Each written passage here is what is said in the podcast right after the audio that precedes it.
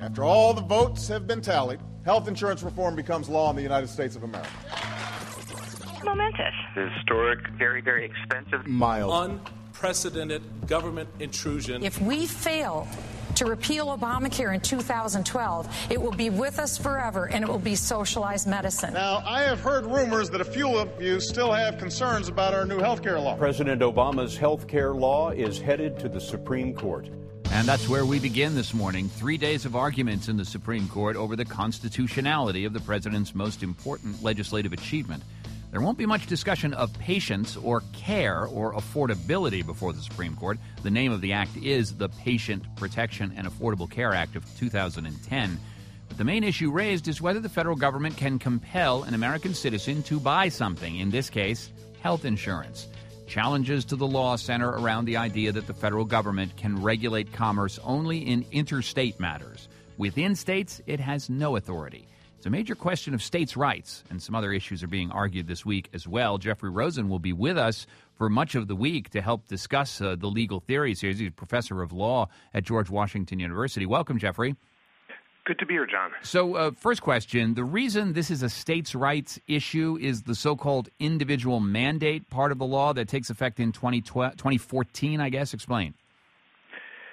So the challengers of the law are saying that because the individual mandate compels people to buy something they don't want to buy, namely health insurance, it exceeds Congress's power to regulate interstate commerce. Uh, according to the challengers, Congress can only regulate economic activity, and this is a form of inactivity, namely the decision not to buy health insurance. But the Obama administration and many lower federal courts, including some of the most uh, respected conservative judges in the country, have rejected that argument and said that the, this is quintessentially a regulation of an economic activity, namely the decision when to pay for health insurance, since everyone becomes sick at some point in their lives.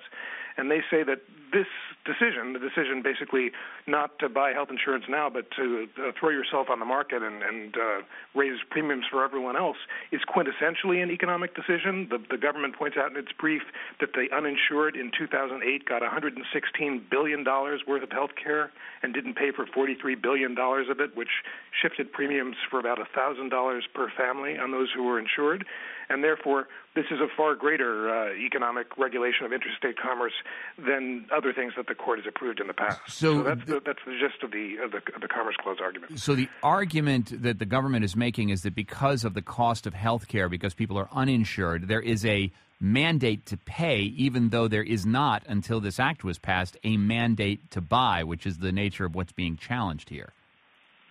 Uh, that is exactly right. All right, so, so let, let, me just hold on there for a second. What are cases where the federal government regulates something that's like this individual mandate, compels you to do something economically that might be close to this?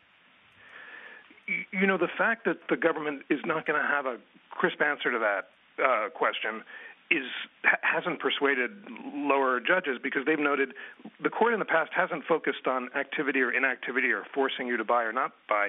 The question is, does the activity have a substantial effect on interstate commerce? I see. And here the effect is so big. The government is saying that uh, it's, it's not a it's not a close case on this question. What's the strongest argument of the challengers in your view? And refer to the various opinions in the circuit courts which have actually upheld uh, some of these arguments.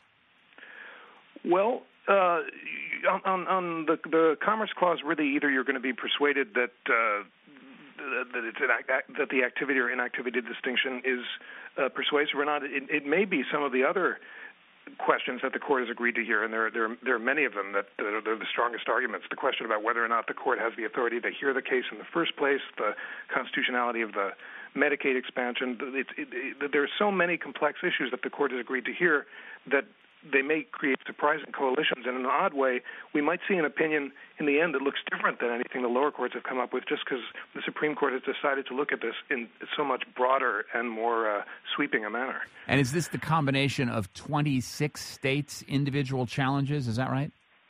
Uh, that's right, although their ability to bring the challenges a question by the Obama administration, which says they have no standing uh, to bring them, but there are some individuals who are challenging it as well, and, and their standing is uncontested. What's the standing issue here?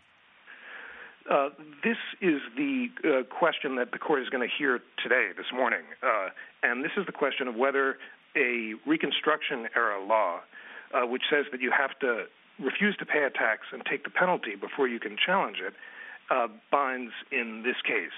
Uh, this is the Anti Injunction Act, and it says no suit for the purpose of restraining the assessment of any tax shall be maintained in any court by any person uh, against whom such tax was assessed. So the uh, oh, uh, uh, court has appointed a special counsel to argue the case that because this is a tax, it can't be challenged until it goes into effect in 2015. Now, the Obama administration here has a kind of funny position. Um, in the debates over the mandate, all of the Democrats stood up and said this is definitely not a tax, and all the Republicans said it's a tax, it's a tax. The minute the bill is passed, uh, the ink isn't dry. They rush into court and claim the opposite. All of the Republicans say it's definitely a tax, and the Democrats say it's not a tax. To make things even more complicated, the Obama administration is saying it isn't a tax for the purpose of this Anti-Injunction Act, and therefore the court isn't barred from hearing the case, but it is a tax for the purpose of Congress's power to pass taxes under the Constitution. Wow. And, and this, I mean, only a, only a, a Yeah. lawyer could appreciate it. But Oh, my God. It's, it's they're going to be tied in knots over these questions. All right, so stepping back then, and there's actually a line outside of the Supreme Court of people waiting to hear these arguments. How important an issue is this of defining federalism and the federal government's role in Americans' lives, do you think, these arguments this week? You know, obviously, it's a hugely important argument. The fact the court's taken three days is, signals its uh, significance, and it's the centerpiece of President Obama's health care reform. Lots of people think it's actually not a hard federalism argument for the for the reasons we've been discussing. But but the fact that the court has given it so much importance and is going to be parsing it so closely in all of these dimensions is going to make it, by definition, a momentous uh, case. The court's agreed to delay other uh, decisions to, uh, to to to write this one, so it's hard to imagine that it's not going to be just a, a, a hugely important decision in June. And we'll be talking to you all week as well, hearing your response to the actual oral arguments that take place in the Supreme Court. That's Jeffrey Rosen, professor of law at George Washington University. Thanks as always, Jeffrey. Thank you. Pleasure as always. And uh, you can join the professor, be a part of the oral arguments before the Supreme Court, weigh in on whether you think an individual mandate is constitutional or not. What would the impact be on your lives if you had to pay for one? 8778 My Take or post a comment at thetakeaway.org.